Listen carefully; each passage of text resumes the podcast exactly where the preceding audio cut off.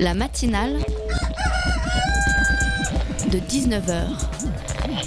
Et bah, c'est une émission qui parle de société, politique, euh, Culture alternative. On va aussi parler de sport, euh, de gens dans la rue. et l'actualité en règle générale. On va peut-être parler des corbeilles à linge pas en osier d'Auvergne. voilà, il y aura, il y aura des invités. Sociologues, des invités chercheurs. Les invités ne diront que des choses intelligentes. Ça va peut-être s'étriper un peu de temps en temps, mais La matinale de 19h, du lundi au jeudi jusqu'à 20h sur Radio Campus Paris.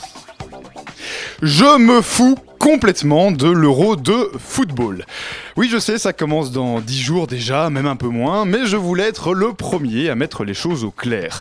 Je me fous complètement du foot, des déclarations de Benzema, des commentaires de Didier Deschamps, des polémiques sur les fan zones, des hooligans qui vont débarquer en France, de la couleur des joueurs de l'équipe de France et du racisme ordinaire. Oui, je m'en fous du foot, de ces joueurs trop bien payés, de ces gosses de pauvres devenus riches qui râlent, de la presse qui relaye ces propos ridicules et du public qui aime à lire ce genre d'ineptie. Mais surtout, je m'en fous du foot parce que on est en plein conflit social. Que les syndicats sont en grève, je m'en fous, parce que le FN grimpe, parce que le taux de personnes radiées du chômage augmente, parce que les migrants sont aux portes de l'Europe et meurent tous les jours en mer, parce que Donald Trump raconte n'importe quoi et parce que nous n'avons jamais été aussi proches du gouffre. Alors pour toutes ces raisons, je le dis très haut et très fort, je m'en fous du foot. Et je vous dis ça, mais je sais très bien que d'ici 10 jours, peut-être moi aussi, je serai pris par cette folie collective, ce bonheur d'être ensemble et de ressentir des émotions en même temps. Et peut-être moi aussi, j'oublierai tout le reste et je regarderai le foot. Mais pour le principe et pour que ce soit officiel, je préfère vous le dire ce soir, je m'en fous complètement du foot. vous êtes bien sur Radio Campus Paris, bienvenue à tous dans la matinale. La matinale de 19h, le magazine de Radio Campus Paris. Amis lycéens, vous qui passez le bac cette année, d'ailleurs bon courage à vous, où irez-vous étudier l'année prochaine? Alors non, ce n'est pas pour vous distraire, mais normalement chacun donne ses préférences en fin d'année. C'est le système admission post-bac, comme il s'appelle. Et après, et bien après, c'est un algorithme qui décide à votre place. Et bien oui, une situation que dénonce justement l'association Droit des lycéens. On sera dans quelques instants avec Augustin Ruggieri. Il est vice-président de l'association et il nous expliquera sa position. Et puis vous connaissez tous et toute la phrase Soyez le changement que vous voulez voir dans le monde. Oui, c'était Gandhi euh, à la grande époque. Eh bien, lui, il l'a fait. On recevra tout à l'heure Bulen Takar, c'est le cofondateur d'iBoycott, une plateforme en ligne de boycott collectif. Il sera accompagné de Nicolas Morel, un artiste indépendant et engagé. Enfin, tous nos chroniqueurs, nos reporters de la radio sont dans les starting blocks ce soir. Il sera notamment question de Futur en scène à 19h30 avec Zenia. Alors surtout, restez bien connectés sur le 93.9 ou sur radiocampusparis.org, puisque, comme le dit le générique de l'émission, les invités ce soir ne diront que des choses intéressantes.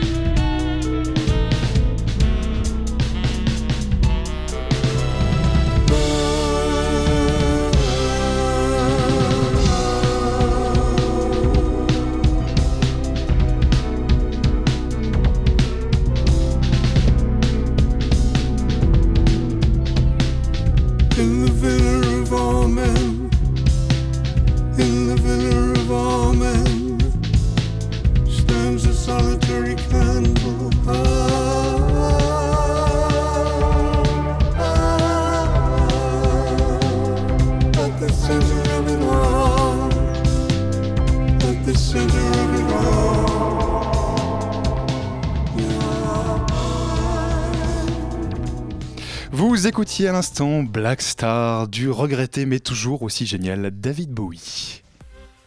Je m'explique.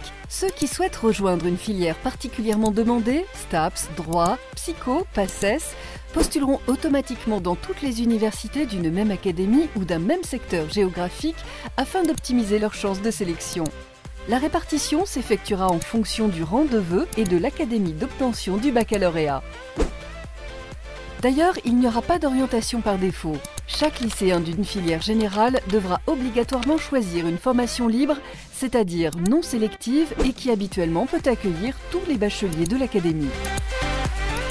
Ce que vous entendiez à l'instant n'était pas, non, n'était pas une publicité, ce n'était pas non plus la dernière, un tube techno dans le fond, non, c'était euh, le gouvernement qui vous expliquait à vous lycéens euh, comment faire pour choisir votre orientation. Parce que ce ne sont que trois petites lettres, mais elles suffisent à coller des surfroides euh, aux lycéens. Ces trois petites lettres, ce sont A, P et B pour admission post-bac, ce portail en ligne sur lequel les élèves de terminale déposent leurs souhaits de formation pour la rentrée suivante.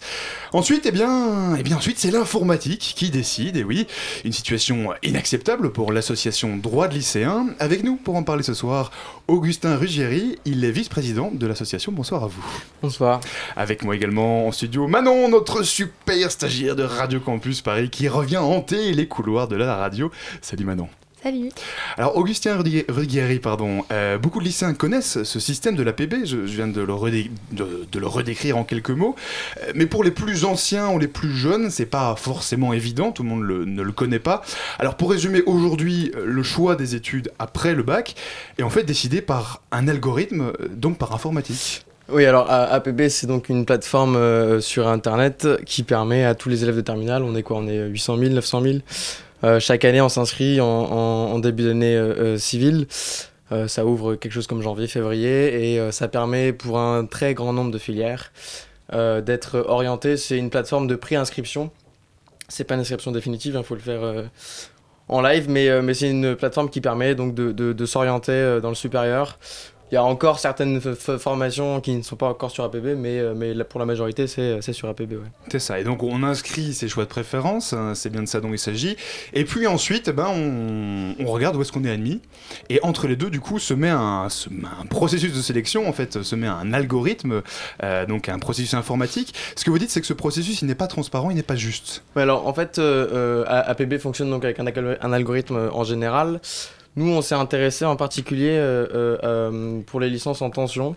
Les licences en tension, c'est en fait toutes les licences où le nombre de, places est inférieur au nombre de candidats.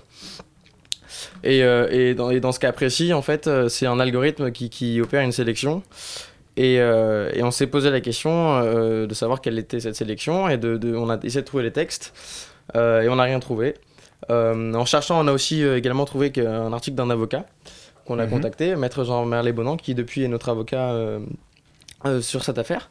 Et on s'est rendu compte que bah, euh, l'algorithme qui faisait cette sélection n'était pas disponible, que les textes qui le réglementaient ne l'étaient pas non plus, et on a cherché, on a cherché, on a trouvé des, des rapports, des rapports de l'inspection générale de l'éducation nationale, un de 2012, qui déjà donnait quelques informations sur cet algorithme, et un de 2016 qui date d'il y a quelques semaines, et qui est beaucoup plus précis et qui est très très parlant. Et donc de fait, oui, notre revendication, c'est euh, d'une part la transparence, et d'autre part euh, l'illégalité euh, de, de ce système. Parce que les rapports que vous avez pu consulter, qu'est-ce qui pointe, justement? Alors en fait, euh, le rapport euh, bah, le plus explicite sera celui de 2016. On voit que euh, cette sélection pour les licences en tension, elle se fait sur trois critères. Enfin, sur deux critères, puis un, un tirage au sort. Le premier critère, ça va être l'académie de passage du bac, et le second critère, ça va être l'ordre des vœux. Alors ensuite, s'il y a toujours trop de monde, ils, ils opèrent un, un- un tirage au sort. Et en fait, euh, euh, déjà, ça c'est un rapport, c'est pas l'algorithme en tant que tel, donc euh, on voulait vérification. Mhm, mhm. Et ensuite, euh, bah, ce système-là respecte pas le code de l'éducation, et en particulier l'article L612.3 du code de l'éducation, qui préconise trois critères dans ce cas-là de licence en tension, qui sont l'ordre des vœux. Donc ça, ok, c'est pris en compte. choix, hein, voilà, donc on- oui, en fait, c'est euh, puisque donc sur APB, on sélectionne d'abord les, les filières euh, qu'on souhaite euh, intégrer. Mhm. Ensuite, on les classe sur une liste et ensuite, on a le premier vœu accessible. Et donc, ça descend comme ça, choix par choix. Et donc, l'algorithme d'APB sélectionne les, les- enfin, prend en compte les vœux ainsi que l'académie de passage du bac. Et donc, le code de l'éducation disait lui le lieu de résidence. ce qui en soi n'a absolument rien à voir, euh, puisqu'il faut bien comprendre que quelqu'un qui par exemple habitera à Nanterre euh, dépendra de l'Académie de Versailles. Euh, Mhm. Il sera donc prioritaire sur une fac qui sera par exemple à Cergy-Pontoise, alors qu'il sera beaucoup plus proche des facs de Paris. Mhm. Et enfin, le Code de l'éducation pré- préconise un troisième critère qui est la situation familiale et qui n'est absolument pas pris en compte dans l'algorithme tel qu'il est aujourd'hui. Mhm. Euh, donc voilà. Donc, ça, ce que vous c'est- dites en fait, c'est qu'il y a à la fois un problème avec cet algorithme qui n'est pas euh, transparent, qui a des critères qui, qui ne sont pas transparents, mais ne sont pas forcément justes, et puis euh, qu'au final ça a des conséquences. hein. Je pense qu'on on parle d'environ euh, 7500 lycéens qui chaque année restent sur le carreau, euh, c'est-à-dire n'ont pas, euh, n'ont pas du tout d'affectation, n'ont pas d'endroit où l'étudier. Oui, co- complètement, complètement. Euh, euh, en fait, voilà, le, le combat, il est, il est à peu près, enfin, il est sur deux points. On pourrait résumer comme ça. Euh, le premier point, c'est la transparence, c'est le, le fait d'avoir euh, euh, accès à ces informations-là parce qu'elles sont vraiment déterminantes dans, dans la stratégie des vœux. Il faut bien comprendre qu'APB fonctionne sur un principe, un grand principe par rapport aux vœux. C'est qu'on nous dit à tous, lycéens, que les filières n'ont pas accès à cette liste de vœux. Et ça, ça engendre quoi? Ça engendre que nous, lycéens, face à cette plateforme, on met en premier vœu ce qu'on préfère et on nous encourage à le faire. On nous logique, dit, oui, ça semble mettez logique, en en tout premier ce que vous préférez le plus. Mhm. Euh, le fait que, euh, que les licences en tension aient accès aux vœux, ça change tout ce système-là. Et donc c'est très très important de pouvoir savoir comment la sélection est faite pour opérer une stratégie la plus optimale possible. Mhm, mhm, Et ensuite, donc le second, le combat, le second combat, c'est euh, c'est que cette sélection soit, soit légale et respecte le code de l'éducation. Donc après, est-ce qu'il faut savoir si on change le code de l'éducation ou est-ce qu'on change l'algorithme? Ça, c'est une question qu'on peut se poser, mais c'est pas vraiment à nous d'y répondre. Euh, et en tout cas, il- avant de se la poser, il faut avoir tous les éléments en main et euh, il, se- il faut pouvoir analyser euh, tout, tout ce qui se passe. Euh, et, et donc ça, c'était la demande. C'était à la fois la transparence complète pour qu'on ait tous les éléments euh, en main pour avoir une, une sélection saine, sereine et, euh, et en tout état de, de- de cause, et, et ensuite de voir si ça respectait bien le- la loi. mhm. Manon. Oui, et justement, pour avoir une sélection saine et sereine, comme tu dis, euh, quelles sont pour vous les portes de sortie que le gouvernement, par exemple, pourrait mettre en place pour répondre à ces défaillances Euh, bah, euh, du coup, voilà, nous, ce qu'on demande vraiment, c'est euh, de mettre tout, sur la table, de bien tout, tout regarder, les choses, et de pointer les choses qui vont pas, de pointer les choses qui vont bien. Ensuite, ensuite comment on règle ces problèmes-là? Pour nous, ça vient vraiment dans un second temps. Euh, parce que parce qu'ils ont toujours pas répondu à nos demandes euh, concrètement. Euh, ils ont donc publié. Qu'est-ce que vous avez obtenu concrètement? Parce que donc vous Alors- avez pris un avocat, vous avez Mhm. démarré une campagne sur le sujet avec votre association pour faire pression justement sur le gouvernement. Et vous avez quand même obtenu des, des réactions de la part du ministère, je pense. Alors, donc nous, on a envoyé dès le 2 mars un courrier à la fois au ministère de l'Éducation nationale et à la gestion d'APB qui se trouve à Polytechnique de Toulouse. On n'a eu aucune réponse euh, depuis le 2 mars. Euh, Rien du tout, pas de retour mail, Euh, euh, pas de téléphone de Thierry non. Mandon. rien rien, sur le- notre demande. On a fait ensuite une, une demande de rencontre avec ma- Madame Najat Vallaud-Belkacem.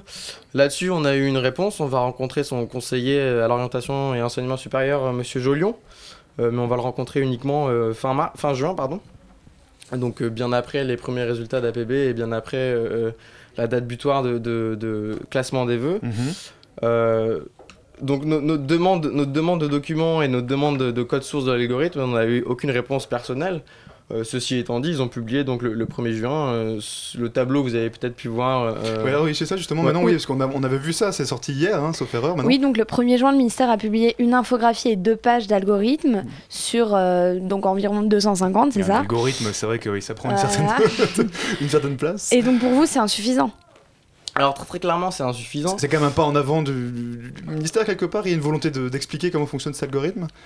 Alors, bon, pour, pour, Je- pour- non, pour, pour rester honnête et fair play, euh, oui, oui, il y a un pas en avant. En tout cas, c'est mieux que ce qu'on on- que ce qu'on avait il y a deux mois. Mais Euh, Puisqu'on était au stade zéro, là on est au stade euh, un peu plus que Zé- zéro. zéro mais, virgule- euh, mais, mais- mais un. très clairement, enfin, euh, la première critique qu'on peut, qu'on peut porter, c'est que euh, cette publication-là, elle arrive le 1er juin, euh, euh, sachant que la date butoir c'était le 31 mai. L'excuse du, du ministère, c'était qu'il ne voulait pas créer de situation anxiogène. En effet, euh, euh, est-ce que c'est moins anxiogène maintenant qu'on peut se rendre compte qu'en fait, bah, nos vœux ont été mal classés et qu'on n'aura rien euh, à l'issue? Euh, oui, je- en fait, je- toute la sélection pas. a déjà été faite en fait. Ah, la sélection dites, est déjà euh, faite et donc ils l'ont publié euh, quand on ne pouvait plus rien faire. D'accord, oui. Donc, c'est euh, très euh, utile. bon, C'est raté. et ensuite, ensuite, le 1er juin, c'est deux mois après notre première demande. Donc ça fait quand même des, sacrés délais. Euh, donc ça, c'est la première critique, c'est que c'était trop long. Euh, et que ça, c'est un document, honnêtement, qui, qui montre vraiment à quel point notre demande est légitime et justifiée. Parce qu'elle elle- elle montre qu'il que y a une réelle stratégie possible au niveau des vœux et qu'on peut réellement euh, opérer euh, un classement qui soit beaucoup plus optimal, beaucoup plus Mhm. performant. De- Donc que le ministère réagisse, vous vous dites, bah ils ont quand même compris qu'il y avait quelque chose à faire, mais bon. Mais c'est tard. Ensuite, c'est incomplet parce que nous, euh, ce qu'on demande, c'est le code source de l'algorithme. Là, on a un tableau explicatif des grandes lignes de ce qui se passe. Euh, c'est pas du tout le code source. Euh, il manque beaucoup de finesse euh, euh, dans ce qui peut se passer dans le fonctionnement. On- 248 on, on voit pages pas tout. euh, oui, qui manquent. Voilà, ça fait quand même pas mal de, de, de papier. Ensuite, ensuite, on n'a pas tous les textes qui encadrent l'algorithme, qu'on a également demandé. On n'a pas les critères paramétrables par les universités, parce que, et, et pas les, cri- les critères paramétrables par les académies, parce qu'on n'est pas sûr que ce soit uniforme nationalement, on n'est pas sûr que ce soit uniforme entre les universités.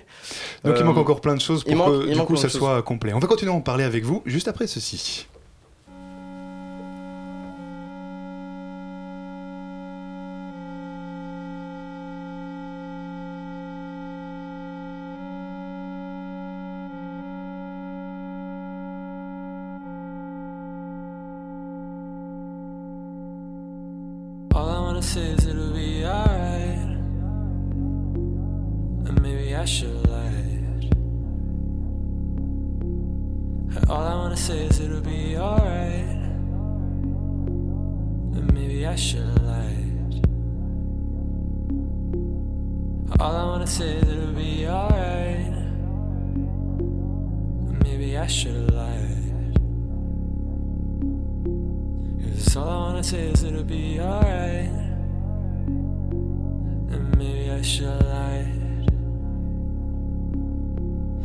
All I have to offer is my love. It's not enough. Cause all I have to offer is my love. It's not enough. Cause all I have to offer is my love. It's not enough.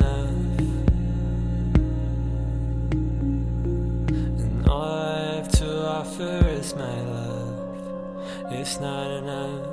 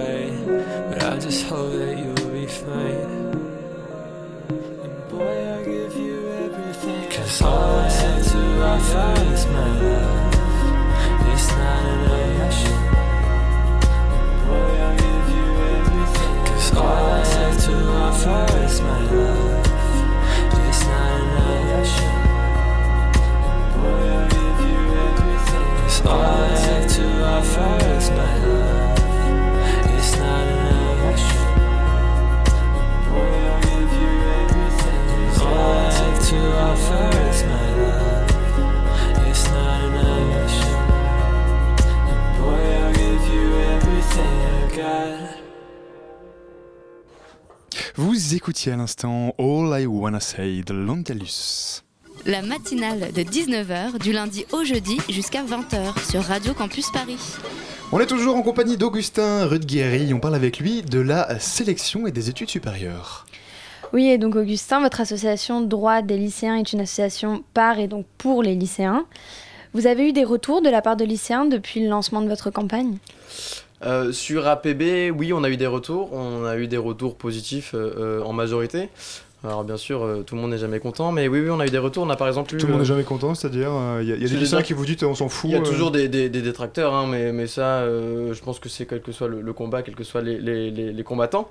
Mais, mais on Mais a par exemple eu, j'ai un- un- une anecdote comme ça, d'un un lycéen qui nous poussait à faire une pétition, par exemple. Donc oui, on a eu pas mal de soutien euh, euh, de- sur notre combat, ouais, ouais, complètement. D'accord. Et vous avez eu des retours de, cas concrets de lycéens qui sont venus vous trouver, qui ont dit euh, ouais moi je vraiment euh, bah, soit j'ai été victime entre guillemets de ce système-là, soit j'aimerais vraiment comprendre comment ça marche? Euh, bah, du coup, en, en lançant notre combat, nous aussi, on a, bah, on a voulu avoir euh, un peu des témoignages et puis des, des- des cas précis. Euh, donc oui, euh, parmi, parmi les gens qu'on connaît, il y a des cas où, où- où ce fonctionnement-là de licence en tension devient problématique et devient contraignant. C'est ça. Vous avez, voilà. Vous avez en tout cas remarqué qu'il y avait un, un- un intérêt de la part des, des lycéens à ouais, ouais, comprendre complètement, complètement. comment fonctionnait cet Et de, de- algorithme. de toute façon, généralement, les lycéens face à APB sont un peu circonspects parce que c'est c'est vrai que au global, beaucoup trouvent ça un peu compliqué. Donc, euh, donc oui, oui, oui, euh, tout à fait. Le, le retour est, est globalement assez positif. Mhm. Alors, euh, cela dit, Augustin Rudguéry, ce système APB d'admission post-bac, il est assez ancien. Euh, Ça fait plusieurs années qu'il fonctionne. Avant, on voyait parfois des files d'attente devant les facs au moment des inscriptions. Alors, qu'est-ce que vous répondez quand le ministre vous dit, quand le ministère vous dit que ce système APB, ça a été un facilitateur? Mais il a complètement raison, évidemment, que c'est un facilitateur euh, euh, pour la préinscription. hein. je, je- je- je le redis, euh, le APB ne- ne- n'inscrit pas les élèves. hein. Il faut après se rendre directement dans la filière, s'inscrire. Mais ce système de préinscription euh, est, est très clairement un grand facilitateur. Et c'est d'ailleurs finalement le- le- le- aussi une des raisons de notre combat, c'est qu'on veut pas détruire APB, on veut l'améliorer. Et on veut participer à, à- à- à son, son peaufinement et, et à, et- et à faire en sorte que APB fonctionne vraiment correctement de, Mhm. de- de bout en bout. Et là-dedans, le ministre vous dit, bah, vous êtes gentil, mais euh, sans plus quoi. bah ouais, là- là- là-dessus, le, le- le ministère nous- nous n'a pas l'air très très réceptif. euh, euh, en tout cas, nous demande de transparence et nous demande de l'égalité, ouais. Bah non. Oui, et donc en fait, si je comprends bien, et pour aussi que nos auditeurs comprennent bien, le nœud du problème, c'est vraiment la sélection aux uni- universités. Euh, alors, on, on demande aussi euh, euh, le fonctionnement plus global dans, dans les autres filières parce que, euh, en fait, un des, un des grands problèmes, c'est qu'on entend beaucoup de beaucoup de, de- de- d'informations sur APB, euh, pas forcément vérifiables et pas forcément vérifiées. Et c'est aussi pour ça qu'on demande les textes et, et les algorithmes. C'est pour pouvoir avoir les éléments euh, tels qu'ils sont et arrêter. Le ministère disait arrêtons de fantasmer, mais nous on demande que ça, arrêtons de fantasmer, Mhm. ayons les documents, euh, sachons vraiment ce qui se passe et comme ça on arrêtera les, les rumeurs, on arrêtera les, les bruits vrais ou pas vrais. Et, euh, vous et- le disiez durant la pause, en fait, le fait que le gouvernement, ne- que le ministère ne communique pas de manière claire sur l'algorithme, ça renforce le fantasme, ça renforce les craintes. de, de façon évidente, hein, euh, On sait c'est- pas à quelle sauce on va être mangé, quoi. La, la- la réflexion, elle est un peu binaire, mais quand, quand on demande quelque chose et qu'on nous dit, on a silence radio, on se dit, ah bah il y a, il y a- il y a quelque chose, il y a, il y a une anguille sous roche, quoi. Donc, euh, donc euh, évidemment, voilà, le- de ne pas répondre, nous, ça, ça nous pousse à continuer, hein, on, s'obstine un peu parce que, parce qu'on, on- encore une fois, le, le- le- fond, on- le fond de l'histoire est un bon fond. On n'est pas du tout là pour, pour être négatif juste pour le négatif. Euh, euh, on n'est pas négatif. On, Ouais, vous êtes dans une démarche euh, constructive. constructive. Voilà. Oui, et donc ce qui manque aussi, c'est quoi? C'est une bonne information des lycéens, c'est le fait que vous sachiez exactement ce qui vous attend? pour, pour être encore une fois assez honnête, l'information elle est assez disponible. Il y a de l'information, il y a par exemple le guide APB. Euh, mais par exemple, dans, le cas des licences en tension, c'est page 13 et, euh, et c'est assez flou. On nous dit, euh, voilà, le, la sélection en, en licence en tension est faite par un- une, sélection critériséée automatisée et en fonction de l'académie passage du bac ou de résidence, donc on ne sait pas laquelle c'est, et en fonction de l'ordre des vœux. L'ordre des vœux, c'est gentil, mais ça ne nous dit pas le fonctionnement tel qu'il a été, par exemple, dit par le, le- le- le tableau publié hier. Donc l'information, elle est, elle, est, elle est plus ou moins là. En tout cas, elle est mal diffusée, elle est mal connue. Euh, en particulier sur les licences en tension, même les gens qui sont supposés nous guider, euh, très souvent ne, ne- ne savent pas et l'information est très très très très mal répartie. On est assez euh, euh, in- inégaux là-dessus. Mhm. Oui, et la loi Axel Lemaire sur la République numérique devait permettre donc la communication des codes sources au public. Est-ce qu'on va dans le bon sens d'après vous? Bah, euh, nous, en tout cas, on va dans ce sens-là.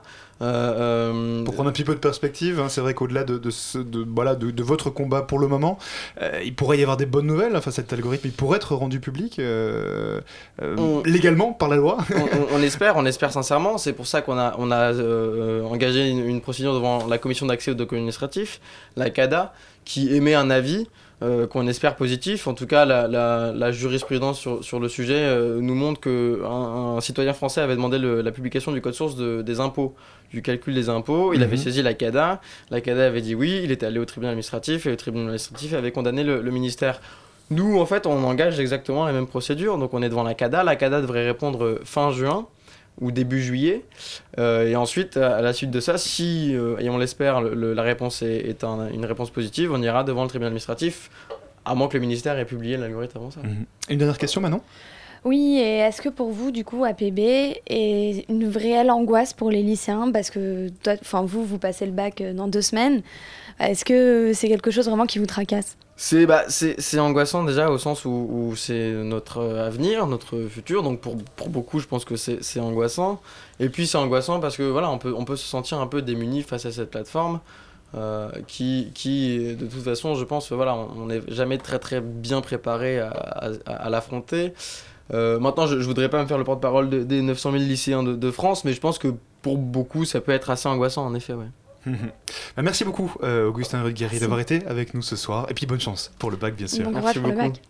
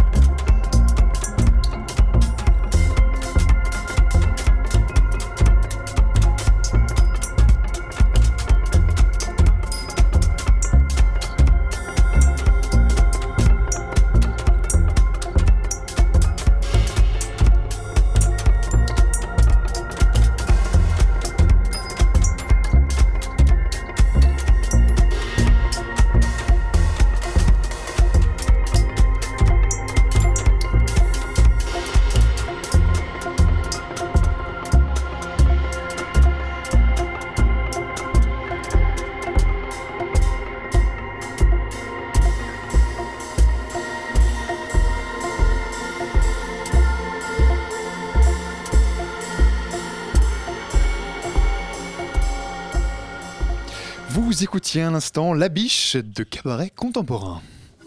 La matinale de 19h sur Radio Campus Paris. Le mois de mai finit, c'est le mois de juin. Qui dit nouveau mois dit nouvelle série, qui et dit aussi nouveau reportage. Ce mois-ci, on s'intéresse à ceux qui vivent sans. Euh, Victor, lui par exemple, eh bien, il vit sans produire de déchets, ou du moins euh, le moins possible. Pour mieux comprendre euh, ce qu'il vit et pour mieux comprendre son défi, Dounia l'a accompagné pour faire ses courses. On écoute tout de suite son reportage. Victor vient faire ses courses ici tous les lundis en sortant du boulot. Il a 31 ans, il vit à Paris depuis une dizaine d'années et ça fait deux ans qu'il a décidé de réduire ses déchets. Je suis pas zéro déchet du tout parce que c'est trop compliqué de faire zéro déchet, mais je tends à faire le moins possible ou le meilleur traitement de ce que je peux faire comme déchet. Parce qu'au bout d'un moment, euh, je bouffais que des, des sandwichs triangles et déjà c'est dégueulasse et c'est dégoûtant. Il y a forcément une, une tendance euh, écolo, essayer de consommer moins derrière, enfin il y a des choses comme ça, hein, c'est clair. Les emballages, notamment les plastiques, constituent un véritable problème écologique. En 2013, un Européen a produit en moyenne 480 kg de déchets. Ce chiffre, en baisse constante depuis quelques années, pourrait bien chuter grâce à cette nouvelle tendance. Et c'est d'ailleurs l'une des raisons pour lesquelles Victor décide d'acheter en vrac. Ici, il y trouve de tout, ou presque. Les produits de la vie quotidienne, les pâtes, le riz, les lentilles, euh, les raisins secs, euh, les noix de cajou, les bananes séchées, enfin tous ces machins-là. Voilà. Et, euh, et ce qui est bien, notamment dans ce magasin-là, pour lequel on va pas faire de pub, mais on y mériterait, c'est qu'on peut aussi remplir ces bidons de lessive, ces bidons de, produits ménagers, ces hum, produits vaisselle, enfin toutes ces choses-là. Et pareil, les produits de consommation quotidienne. Et, et ça, je le fais aussi. Voilà. Pour pas, pour pas avoir à chaque fois un bidon que je balance, et que, etc. Moi, ce que j'essaye de faire, c'est on peut être zéro déchet à fond et être psychorigide du zéro déchet, ça, ça doit être possible. Il y en a qui le font d'ailleurs, et c'est admirable. Mais moi, je peux pas le faire parce que je cherche des solutions que je puisse faire euh, en, tant que, personne qui vit en ville et que je peux faire tous les jours sans que ça me demande un temps fou et que ça me coûte euh, le- le- les yeux de la tête. Donc, il me faut des solutions euh, concrètes et réalisables. Euh, voilà. Et après, il y a ceux qui fabriquent leur dentifrice eux-mêmes, des choses comme ça. Ben, moi, j'en suis pas là du tout. Mais euh, je pense que quand on va vers ce genre de démarche, il faut accepter d'être plus sobre dans sa consommation, ne pas aller vers la surconsommation. Donc, euh, bah oui, j'ai pas besoin de chips, j'ai pas besoin de yaourt de toutes les couleurs. Je m'en fous pas mal. Ça, me- dérange pas d'avoir simplifié tout ça. Euh, du lait, par exemple, je consommais pas mal de lait. Moi, j'en consomme moins, mais bah, du lait, on peut pas trouver. Il n'y a pas de ferme au bord de Paris, donc du coup, il y a pas. Ça, j'ai pas de solution très facile pour l'instant, mais j'attends de nouvelles idées. Le vrac, c'est super facile. Les AMAP, c'est super facile. Le fait d'avoir simplifié l'alimentation et de la rendre de meilleure qualité, bah, du coup, c'est un plaisir parce que j'ai l'impression d'être plus sain. Après, c'est de la conscience, hein, c'est chacun sa conscience. Moi, je suis pas donneur de leçons et tout ça, donc euh, j'embête déjà pas mal de gens autour de moi avec cette question-là, mais, mais gentiment, quoi. Faut pas, faut pas brusquer les gens parce qu'après ils se braquent et ça sert à rien. Pas donneur de leçons, mais il partage même avec nous quelques conseils faciles pour nous aider à vivre avec le moins de déchets possible. Faut juste prévoir des, sacs et des sachets qu'on peut réutiliser, quoi. Puis en gros, on fait les courses en vrac et, et puis voilà, et on va chez son boucher avec un Tupperware. Du coup, on consomme moins de viande parce que chez le boucher, elle est un peu plus chère forcément, mais peut-être de meilleure qualité. Enfin, ça dépend laquelle. Euh, pareil chez le poissonnier, euh, même chez le chinois, on peut aller chez- avec le Tupperware. C'est complètement autorisé en France, euh, pas de problème. Chez le boulanger, faut pas prendre de sachets. Enfin, c'est des, c'est des tonnes de réflexes comme ça à la con euh, qui sont pas compliqués à mettre en place en fait. Voilà. Et si vous voulez découvrir les épiceries en vrac, il en existe de plus en plus. Par exemple, Day by Day dans le 17e, Orménis dans le 20e, en vrac dans le 18e ou encore Que de cerises à Issy-les-Moulineaux. Voilà, et le reportage de Dunia est bien entendu à réécouter sur le site de Radio Campus Paris, radiocampusparis.org. La matinale de 19h, le magazine de Radio Campus Paris. Du lundi au jeudi jusqu'à 20h. Vous avez déjà été sûrement indigné devant certains scandales médiatiques ou bien devant des situations injustes, souvent perpétrées par des grandes entreprises ou des multinationales, et vous vous êtes peut-être senti impuissant devant ces injustices. Eh bien, ce soir, nos invités ont peut-être trouvé la solution à vos problèmes. Et oui, ils s'appellent euh, Leventacar, ils s'appellent... Alors, ils sont deux en fait, ils sont deux frères cofondateurs euh, de cette entreprise, de ce projet, Bulentakar et Leventacar. Euh, on reçoit ég- également euh, en studio Nicolas Morel, qui est euh, BDiste, enfin je ne sais pas, il va me corriger dans un instant.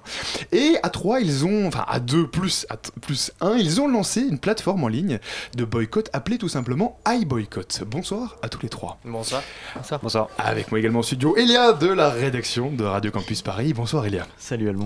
Alors je me tourne vers, euh, vers vous, messieurs Akar, euh, Levent et Bulent. Donc, euh, vous avez lancé euh, cette plateforme qui s'appelle iBoycott.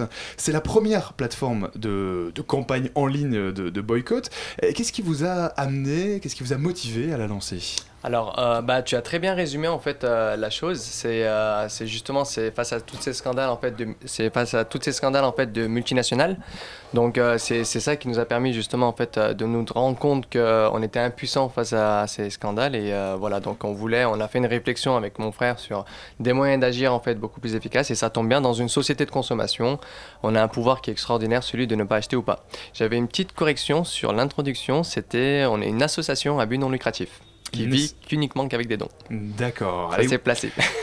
Et du coup, vous êtes pour le moment euh, à combien derrière ce projet? Parce que donc, euh, ça vit, euh, votre projet vit de dons, mais vous n'avez pas à côté de, de publicité ou de subventions. Euh, du coup, vous êtes juste à deux pour le moment? Ah non, du tout. En fait, on a commencé à deux avec une, justement une campagne de crowdfunding sur Kiss Kiss Bang Bang. Et, et au début, on, là, on voulait vraiment tester l'idée. Et ça a été vraiment intéressant parce qu'il y a un emballement, un engouement énorme. Du coup, on s'est dit, bon, tiens, vraiment, il faut se lancer là, il faut faire le truc. Et là, actuellement, on est bah, plus d'une vingtaine de personnes et vraiment euh, qui viennent de tous horizons. On a des, des, bah, des, des développeurs, des, des artistes. Petite dédicace à Nicolas. Qui Nicolas Morel, voilà, on va, on, va, on vous donner la parole dans un instant. Donc, vous, vous êtes du coup toute une équipe, euh, Exactement, voilà, qui est assez complémentaire, donc vraiment qui se complète. non Mhm. Et alors Nicolas Morel, vous du coup vous êtes euh, alors BDiste, enfin dessinateur engagé, euh, je sais pas si on peut dire ça comme ça. Ouais, on peut dire, Euh, Voilà, et donc no- notamment hein, c'est vous qui avez euh, fait cette BD pour présenter, pour expliquer euh, le, le concept. Vous avez eu beaucoup de retours sur cette BD, beaucoup de gens vous ont dit ça, j'ai mieux compris le concept grâce à ça? Oui, oui, il y, a eu, bah, il y a eu pas mal de retours. On l'a lancé, alors il y a peu de temps, hein, on l'a lancé, euh, on l'a lancé il y a quoi? Il y a trois jours avant le lancement de la plateforme en elle-même, donc c'est encore en phase de test. Euh, il y a eu de très bons retours, comme quoi elle était bien faite, comme quoi les gens ont très bien compris. Et euh, voilà, on a essayé de. Quand, quand on a fait le scénario du coup avec l'event, on a surtout été tous les deux à essayer de comprendre les questions que les gens pouvaient se poser. Et du coup, de leur apporter les réponses euh, qui étaient assez simples, et du coup, les gens comprennent à peu près bien. Quoi. Donc, euh, Mhm. c'était très intéressant. Et notamment une bande dessinée. Pourquoi une bande dessinée En fait, parce que c'est c'est un- c'est quand même un média qui est assez original, on va dire, que- qu'on n'utilise pas souvent. Euh, c'est parce qu'en fait, une bande dessinée, on peut avoir le temps d'expliquer, il peut y avoir beaucoup d'écriture, mais en même temps, il y a un côté. Un côté ludique en fait, un côté pédagogique. Et on voit Super Boycott qui arrive. à un moment Voilà, qui, euh, voilà. Il y a les Nico, il y a tout, c'est ça, qui c'est ça. explique le concept. euh, Voilà. Il y a- parce que du coup, le super-héros, en fait, c'est aussi le thème du, du boycott euh, de, de base. C'est on est tous des héros parce qu'on consomme et on peut tous ne pas consommer. Mhm. Et donc, euh, donc voilà. Elia. Alors dans la, rubrique en ligne euh, euh, dans- de la plateforme, on peut lire euh, dans la rubrique pour comprendre par contre de la, de la plateforme en ligne, on lit euh, notre mission est d'offrir aux citoyens un outil leur permettant d'agir contre les grands acteurs économiques à l'origine de scandales éthiques. Est-ce que vous pouvez vous nous donner des exemples d'entreprises qui sont à l'origine de scandales éthiques? Alors, on peut en donner deux actuellement. Euh, vous avez déjà deux campagnes, euh, Voilà, deux c'est campagnes ça. en cours. hein, Exactement. qui- Donc qui ont on déjà a- d'ailleurs plus de 1000. euh, Oui, voilà, 1000 ils ont déjà atteint leur seuil. Contributeurs, non, je sais pas si c'est le bon mot Non, non, non, mais- c'est des consommateurs. D'accord. Et donc du coup, qui ont rejoint la campagne, euh, et qui se sont, euh, qui se sont engagés là-dedans. Voilà, c'est un contrat moral en fait en, en rejoignant la campagne. Ils ont euh, donc on a eu les deux campagnes euh, qui ont dépassé justement leur seuil.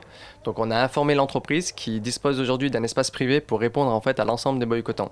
Et juste à la suite de ça en fait pour expliquer un peu du coup le concept, c'est que Oui, c'est Oh, ça. On va y revenir. Bah, bah non, du coup, bah, c'est vrai que j'allais vous demander. Une bonne transition, Vous faites les-. Oui, non, la transition est magnifique. Mais c'est vrai que j'allais vous demander comment ça se passe concrètement. C'est-à-dire, si moi j'arrive sur votre plateforme qui aujourd'hui est en ligne et lancée, si je veux euh, lancer une campagne de boycott, euh, comment ça se passe Alors, concrètement? Je m'inscris, je lance Aujourd'hui, ma vous campagne. pouvez pas lancer une campagne de boycott. En tant que citoyen, vous pouvez pas parce que c'est un outil en fait qui est nouveau en fait le boycott dans le paysage en fait des citoyens et euh, c'est un outil redoutable certes, mais par contre qu'il faut manier avec habileté on va dire. Donc on veut qu'elle soit utilisée de, de manière bienveillante. Mhm. Pourquoi de- avec habilité? Parce que du coup, il y a des, des Bah, travers il y a quatre règles, par exemple, juridiques très importantes contrefaçon, diffamation, dénigrement et discrimination. Donc, on tombe facilement en fait sur du dénigrement, par exemple, et on veut pas que Qui- là sont des délits, du coup, sont oui, bien sûr. Ah. Exactement, Mhm. exactement. Donc, on veut pas que ça soit utilisé euh, sous ce format-là. Donc, nous, on, on appelle au boycott bienveillant. C'est pour ça qu'on donne un droit de réponse à l'entreprise une fois que le seuil est atteint. Et l'entreprise, à travers la réponse, en fait, euh, on va la relayer à tous les boycottants. Et il y a vraiment une élection qui va être mise en place où la, on va demander justement aux boycottants s'ils veulent clôturer la campagne de boycott ou pas. En somme, vous voulez pérenniser les indignations ponctuelles en offrant une plateforme pour les campagnes de boycott C'est exactement ça, voilà. Parce que avant justement cette euh, indignation, par exemple, on va prendre le cas de Volkswagen, dès qu'il y avait un scandale, bah, au bout de 12 jours, en fait, euh, bah, les personnes ils sont, ils sont indignées. Au bout de deux jours, euh, il n'y a plus d'indignation, euh, les tweets partent.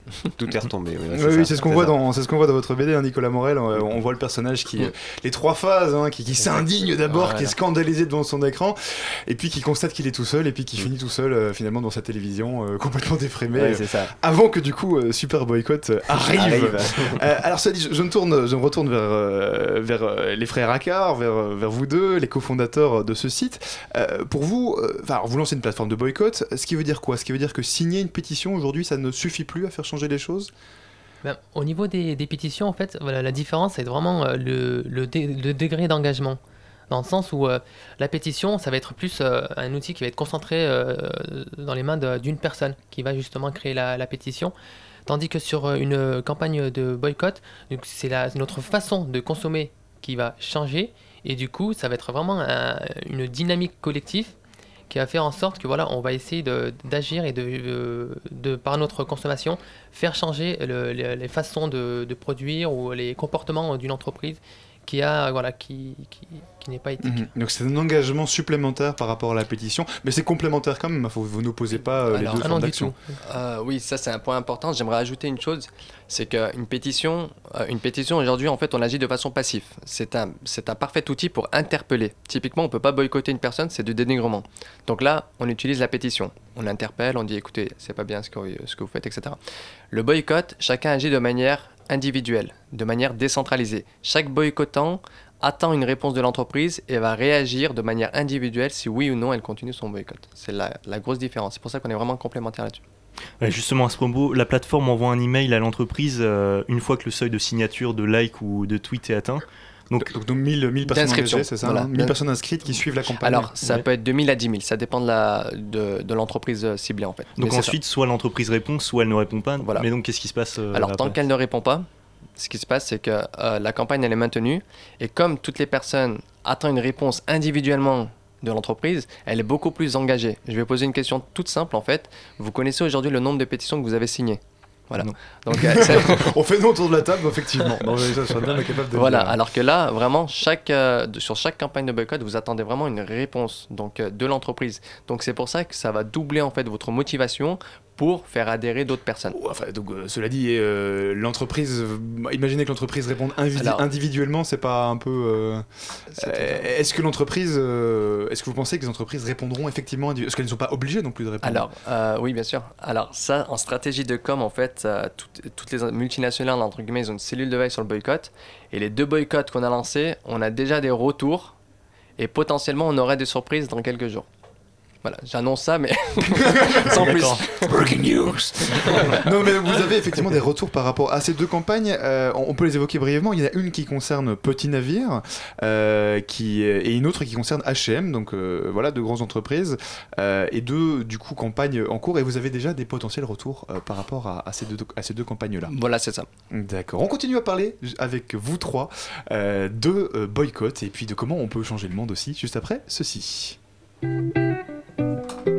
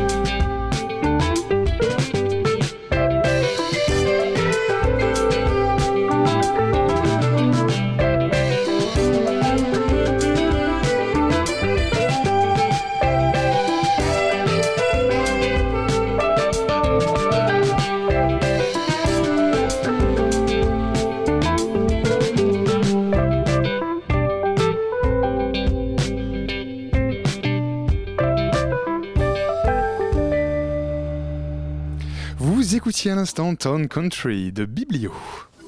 La matinale de 19h.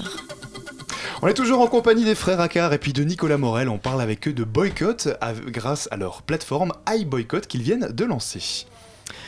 Euh, donc si, si je veux lancer une, une campagne de boycott sur euh, iBoycott, euh, je dois suivre euh, différentes étapes. Euh, D'abord rédiger la description de ma campagne et ensuite euh, soumettre euh, cette rédaction à la communauté de iBoycott. Mais euh, admettons que euh, ma campagne n'intéresse personne pour X raisons, euh, trop loin, sans charge émotionnelle ou, autre chose. Comment je fais? Est-ce que c'est pas problématique ça finalement Alors, ça marche là-dessus, en fait, c'est vraiment le buzz des réseaux sociaux. C'est typiquement, par exemple, aujourd'hui, euh, une pétition, quand vous signez une pétition, c'est souvent via des partages. Et euh, c'est l'effet, entre guillemets, buzz qui va faire que vous allez signer ou pas cette. euh, cette ce- ce- vous allez justement boycotter ou pas, en fait, l'entreprise pour participer à la campagne. Donc là, typiquement, ce qui se passe, c'est que c'est bah, c'est l'effet buzz. S'il y a personne qui adhère, entre guillemets, c'est que ça intéresse pas forcément énormément de monde. Donc voilà, c'est. mais par contre, la campagne, elle existe, elle est là. À partir du moment où il n'y a pas de diffamation, dénigrement, discrimination, contrefaçon, c'est bon. Mhm. Alors c'est intéressant, euh, le boycott, vous le rappelez, c'est un vieil outil. Euh, sur votre site web, vous, par exemple, vous rappelez que c'est le boycott euh, qui a permis de mettre fin à l'apartheid en Afrique du Sud. Donc c'est un vieil outil qu'on utilise encore aujourd'hui. Exactement. Bah, c'est- c'est- Oui, j'ai rajouté ouais, une affirmation, Il y a, il y a mais, euh, Martin Luther, il y a Martin Luther. King, euh, Gandhi qui l'a utilisé. Sur la BD, on voit notamment, Mm. oui, c'est ça, on voit Voilà. les trois réunis, Voilà, on euh, voit les Martin trois, Luther ouais. King, euh, Qui joue Nelson cartes. Mandela. c'est ça. Mais parce que en fait finalement c'est le c'est- finalement le pouvoir euh, qu'on peut dire le pouvoir vient de nous vient de, de celui qui, qui, qui produit la valeur et donc si on arrête de produire la valeur simplement celui qui dirige ne peut plus euh, ne peut plus euh, produire ce, ce produit là donc euh, Mhm. Oui, vous parlez de trois piliers. Il y a le, le boycott, euh, le boycott boycott, et puis le boycott, pardon, et, euh, ouais, prononciation anglaise, et puis l'éveil. Euh, c'est c'est quoi en fait? C'est trois étapes qui se succèdent? C'est quoi l'idée? Trois étapes de mobilisation? C'est ça, du coup, en fait, euh, là, de- depuis tout à l'heure, on parle du, du boycott. Donc, c'est en fait, c'est vraiment ne pas acheter pour des raisons éthiques. Mais quand on va parler de, boycott, ça va être vraiment acheter pour des raisons éthiques. Et ce qui se passe, en fait, c'est que euh, une fois que voilà, une campagne de boycott est créée, par exemple, là, les deux campagnes qui ont été créées, euh, les boycottants, euh, une fois qu'ils participent à l'action, vont pouvoir proposer des alternatives. Et du coup, ça va, être vraiment euh, de favoriser justement des acteurs qui euh, bah, produisent d'une façon éthique, qui justement respectent l'environnement, qui respectent le- les questions sociales.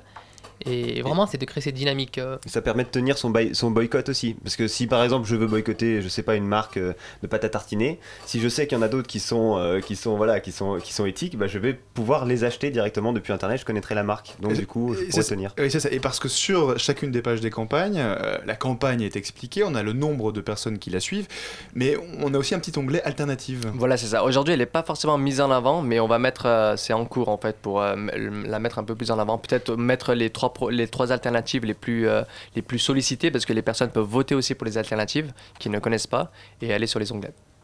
De- depuis le 20 octobre dernier, euh, après un arrêt de la Cour de cassation, le simple appel à boycotter des produits israéliens est totalement illégal en France.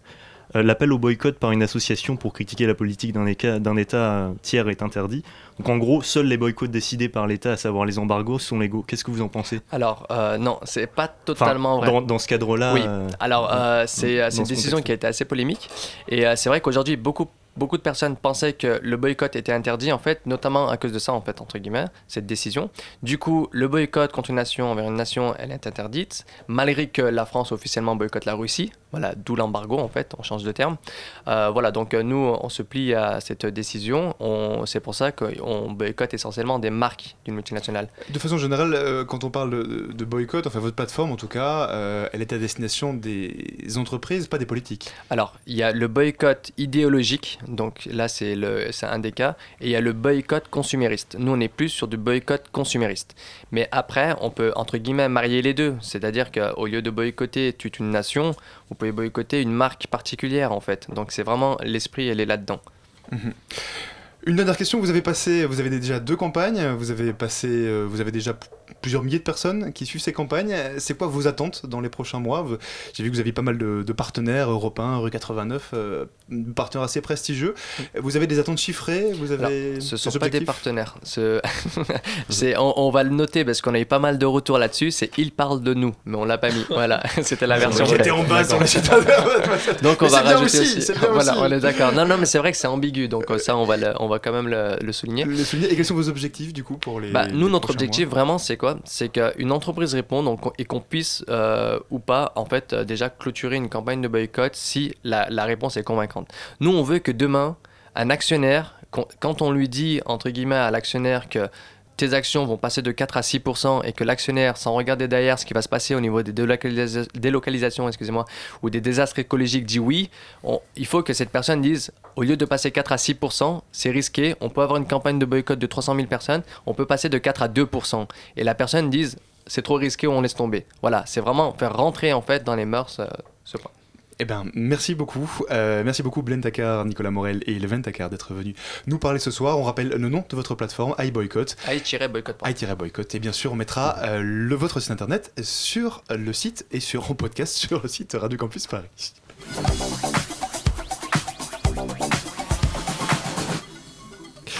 La semaine prochaine, Paris va accueillir le festival Futur en scène et devenir la capitale européenne de l'innovation sous les eaux, mais l'innovation quand même.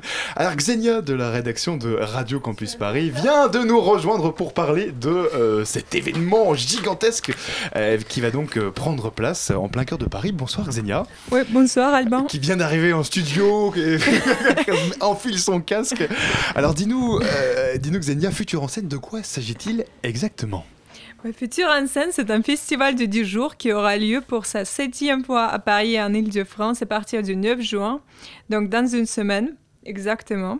Le festival est organisé par Cap Digital, une association au but non lucratif. Elle a pour objectif de faire de Paris la région Île-de-France l'une des références européennes du numérique, avec plus de 1000 adhérents Donc, euh, dont sont des écoles, des universités, des PME. D'accord, donc un, un grand public quand même. Ouais. Mais Futur en scène, c'est aussi un événement où se rencontrent toute une série d'acteurs.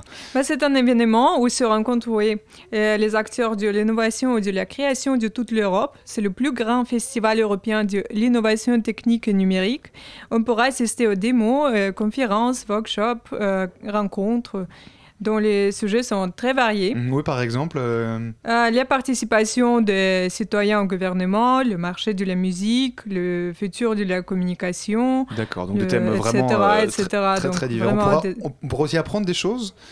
Oui, oui, euh, sûrement on peut créer, euh, on pourra apprendre à créer une application ou euh, apprendre comment agir sur le changement climatique. Euh, euh, aussi, il y aura des fêtes et concerts. Donc, euh, les organisateurs ont prévu 150 événements sur Paris, toute l'île de France. Par exemple, la Gaieté lyrique, au Carreau du Temple, au Bar du Bas, etc.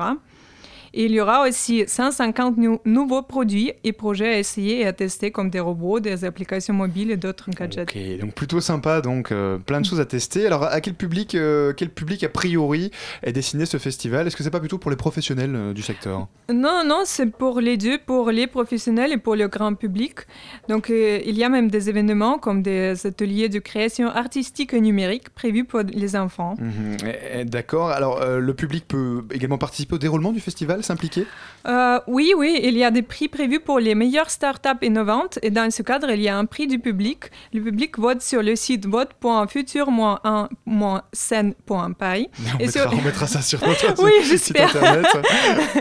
Sur ce site, il y a une bonne présentation de toutes les startups et surtout de toutes leurs innovations. Comme par exemple, il y a une startup Matroshka, qui me parle beaucoup comme une russe, qui propose des stations de rechargement des euh, portables dans la rue. Ils vont installer des tables avec une batterie solaire au-dessus et ainsi les passants pourront charger gratuitement leur téléphone et rencontrer des gens pensant à une, euh, petite, euh, Quand faisant une petite ou- pause. ou quand ils font voilà. une pause. Alors, si on résume, ça se passe quand? Comment on fait pour s'y rendre? Euh, le festival aura lieu du 9 juin au 19 juin. Euh, pour plus d'infos, vous pouvez aller sur leur site officiel qui sera mis euh, sur, le, sur notre site. Et surtout, surtout, euh, le dernier argument, le festival est entièrement gratuit. Donc pensez juste à réserver un pass sur le site Eventbrite. Merci beaucoup, Xenia. C'est déjà la fin de cette émission. Mais tout de suite, restez bien connectés, puisqu'en direct sur Radio Campus, vous allez être en direct des labos de l'histoire. Bonsoir. Bonsoir, alors ce soir on va parler de Galien, donc c'est un, un médecin euh, qui a exercé euh, donc la médecine euh, durant l'Antiquité. C'est ton général le cas. À quelle époque? Au moins c'est clair, pardon? À quelle époque? À quelle époque on ne sait pas, mais en tout cas, on va l'apprendre tout de suite. Restez bien donc connectés pour parler de médecine dans l'Antiquité. Merci à Jim qui était à la réalisation ce soir, ainsi qu'à tous les chroniqueurs. Merci à Elsa et Camille, c'est grâce à elles que vous entendez cette émission chaque soir. Euh, nous, on se retrouve eh bien lundi pour la matinale à 19h. Bonne soirée à tous, vive la radio.